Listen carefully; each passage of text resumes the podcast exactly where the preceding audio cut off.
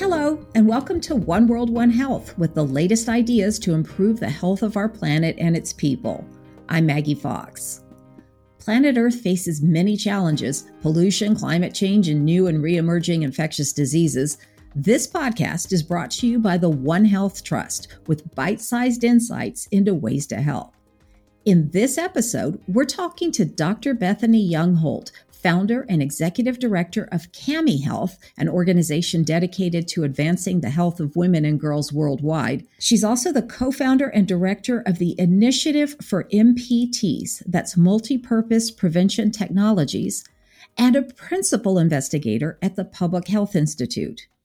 She's been working to advance the development and use of multipurpose prevention technologies products that would provide not just contraception, but protection against HIV and other sexually transmitted infections for people around the world.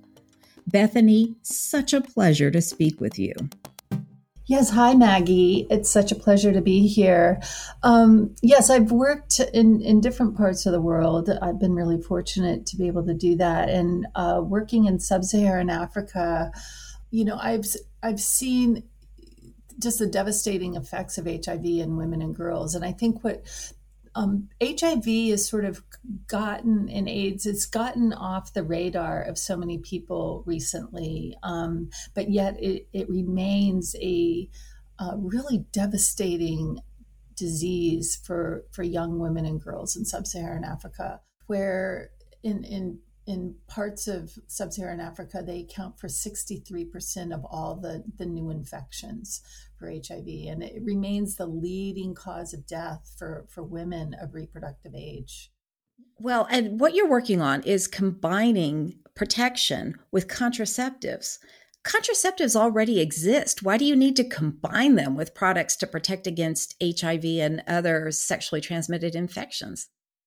Yeah, you know, um, you know, if you just think about women and you know our you know our, our risk are really interlinked. You know, when um, HIV, other sexually transmitted infections, um, the risk of unintended pregnancy, you know, these can all be caused by having unprotected sex or unsafe sex. To have single products that can com- combine prevention for these different risks could be real game changers for women's health. Because contraceptives are already on the market and people are used to them, there's less of a stigma around contraception um, as compared to HIV or other STIs. So, another advantage of combining um, prevention from HIV with contraception uh, could be um, increased uptake of HIV prevention.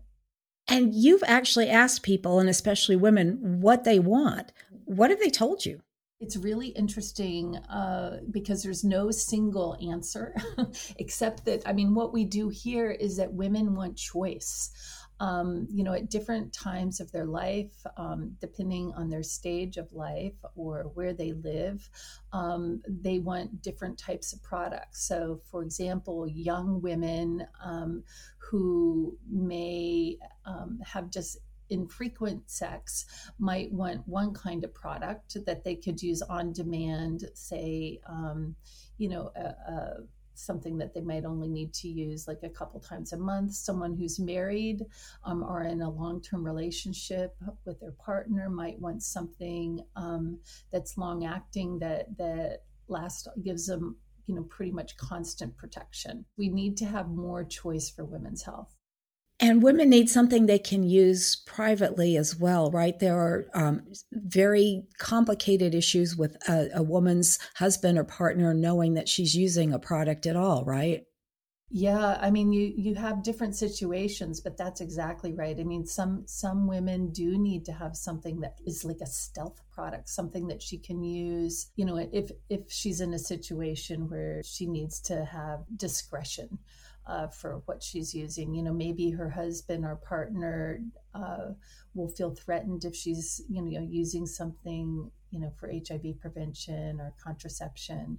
And so some women are, are sort of in controlling environments and, and relationships. So to have a method that she can use and control herself could be very empowering. Condoms are an example of a method that is out there on the market, um, male and female condoms that provide protection against um, HIV, other STIs, and contraception. But even the woman's condom or the female condom, you know, the, the male partner's aware of it. And so it's not something that is truly in control of the woman or girl. Uh, and so there is this um, this growing field now of multi-purpose prevention technologies, which researchers are, are developing these uh, these products, say vaginal rings and films, even uh, injections that could be uh, given to women that would provide women with an array of different types of protection um, in different dosage forms and durations. This all seems like a no brainer. Why is it so difficult to get this field going? It does seem like such a no brainer. And people have been working towards this for decades, frankly.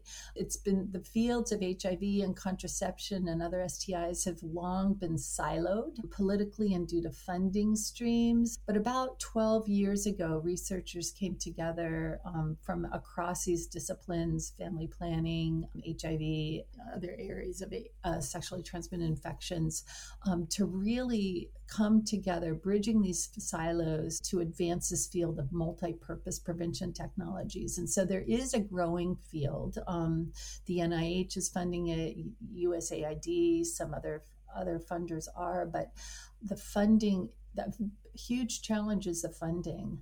Um, so you know there there's no for the most part no big pharmaceutical companies are, are involved in this space. Um, so you have small biotechs and academics. And so the, you know, it just takes a lot of time to raise the funds and then to get even promising products through the development pipeline. There could be very promising products that are, you know, go through early stages of development, but if the funding stops, then then that product can't can't move forward, can't get into the clinical trials, and ultimately can't reach the hands of women and girls. Can you tell us a little bit about some of the stuff that's in development? Yeah, it's really exciting. Um, so there are intravaginal rings. Um, there's an array of different types of intravaginal rings that. So if you imagine like the NuvaRing that's been on the market for a really long time for contraception, but this would be a ring that actually delivers different drugs for, if you will, for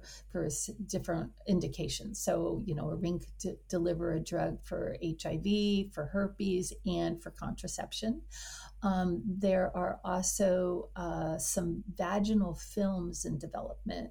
Um, so if you can imagine sort of the, the Listerine uh, film that you put on your your tongue. um, there are d- researchers that are developing sort of a, a, film that could deliver as a, as a way of delivering drugs for for contraception and uh, diseases like HIV. And that there are also long acting injectables. So if a woman comes into a clinic for her uh, contraceptive injectable injection, rather, she could also get either co-administered with a drug for HIV or maybe it could be even in the same in the you know co-formulated in the same application. I would say there um, my organization uh, CAMI Health and the Initiative for Multipurpose Prevention Technologies we actually track the different products that are in development in a database at mpts101.org and it's it's a growing field and it's evolving. Things um, get funded and then they stop getting funded. So it's it's a Sounds like it's a bit of a challenge. It's definitely a challenge. What's what's scaring the, the pharmaceutical companies away from this area? Prevention doesn't tend to make as much money as treatments. There's few, oh, even in the contraceptive space, there's few big pharma in this space anymore um, because of perceived lack of uh, return on investment and and other risks that they might see when you know testing products and you know, for prevention. Working on it, you know, the, the big pharma is in, in looking at this space. It's just, you know, putting in sort of, I guess, a big toe instead of, you know, the full leg. And that's where organizations like yours come in. You kind of fill those gaps. We try, yes. We're we are really working to try to find um, other types of investors, get the word out. You know, this is there's a, a growing cadre too of impact investors and social impact investors um, who are willing to invest but take maybe a smaller return on their investment. Um, so we're really working to try to uh, identify these types of new investors that are out there and get them excited about this growing field. Well, some people might not be excited about this field at all. They might say, look, women just need to be in a marriage if they want to have sex. They need to learn how to say no. Um, why can't people just control themselves? And then we wouldn't have any of these problems at all. It's very mind blowing to think that people really think that, but I know you're right. Um, I'll tell you a story about um, really what really inspired me. One of the the reasons I'm so I've dedicated my my career um, to this work. I had the privilege many years ago of working in um, Mauritania, which is a country in West Africa, and I was a health volunteer. I was working in a rural village. Um, Mauritania is, you know, on the edge of the Sahara Desert, um, or does. I was working in a village on the edge of the Sahara Desert. Um, Mauritania, a lot of it is the Sahara Desert, but um, so you know, in this in this region, women, you know, and girls are often married very young. Um, and have to drop out of school. But I was living with a family um, which really uh, valued education of their daughters. And two of the young girls that lived with me um, uh, really excited to go to school and they went off um, to a neighboring village, um, probably a half a day's. Uh, um, away by horse cart. Um, and so it was a big adventure for them to go to this this village, and they wanted to go to school. They were in school, um, and I went to visit them a couple months later, and um, I came to realize that my one little friend, um, she was twelve or thirteen, she was so sullen, and then and it turned out she had gone lived with her uncle and had been raped by a family member. Um, and, you know, all she wanted to do was get an education and do something really exciting with her life. And this was completely out of her control. And, um, you know, she ended up getting pregnant and, um, yeah it's devastating. So i think you know those kind of stories it's not just in you know villages in africa but you hear about that all over the place in california and iowa.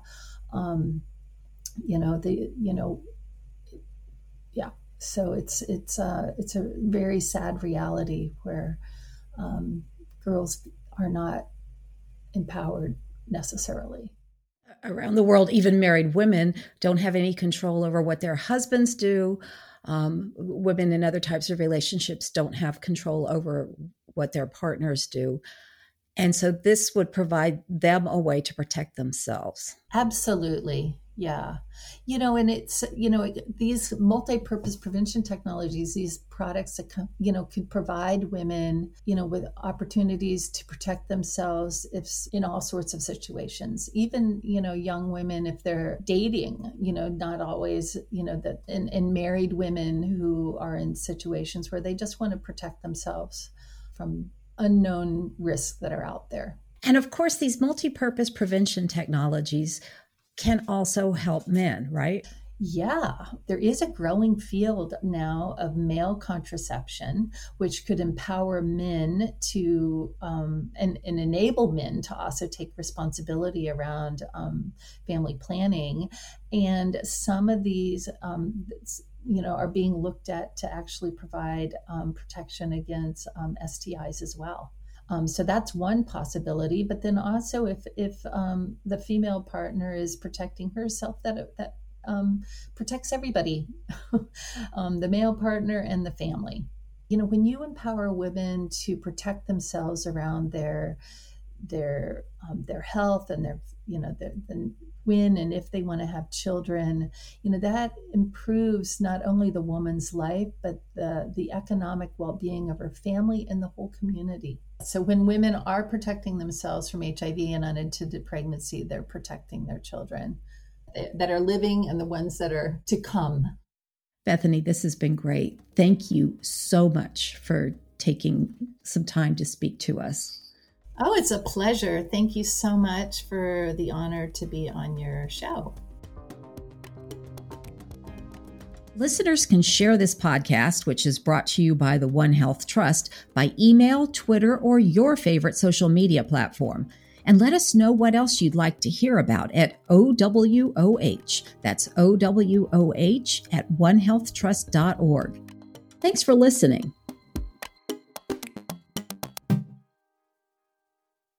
Thank you for listening to One World, One Health, brought to you by the One Health Trust. I'm Ramanan Laxminarayan, founder and president of the One Health Trust. You can subscribe to One World, One Health on Spotify, Apple Podcasts, or wherever you listen to podcasts. Follow us on social media at One Health Trust, one word, for updates on One World, One Health and the latest in research on One Health issues like drug resistance, disease spillovers, and the social determinants of health. Finally, please do consider donating to the One Health Trust to support this podcast and other initiatives and research that help us promote health and well being worldwide. Until next time.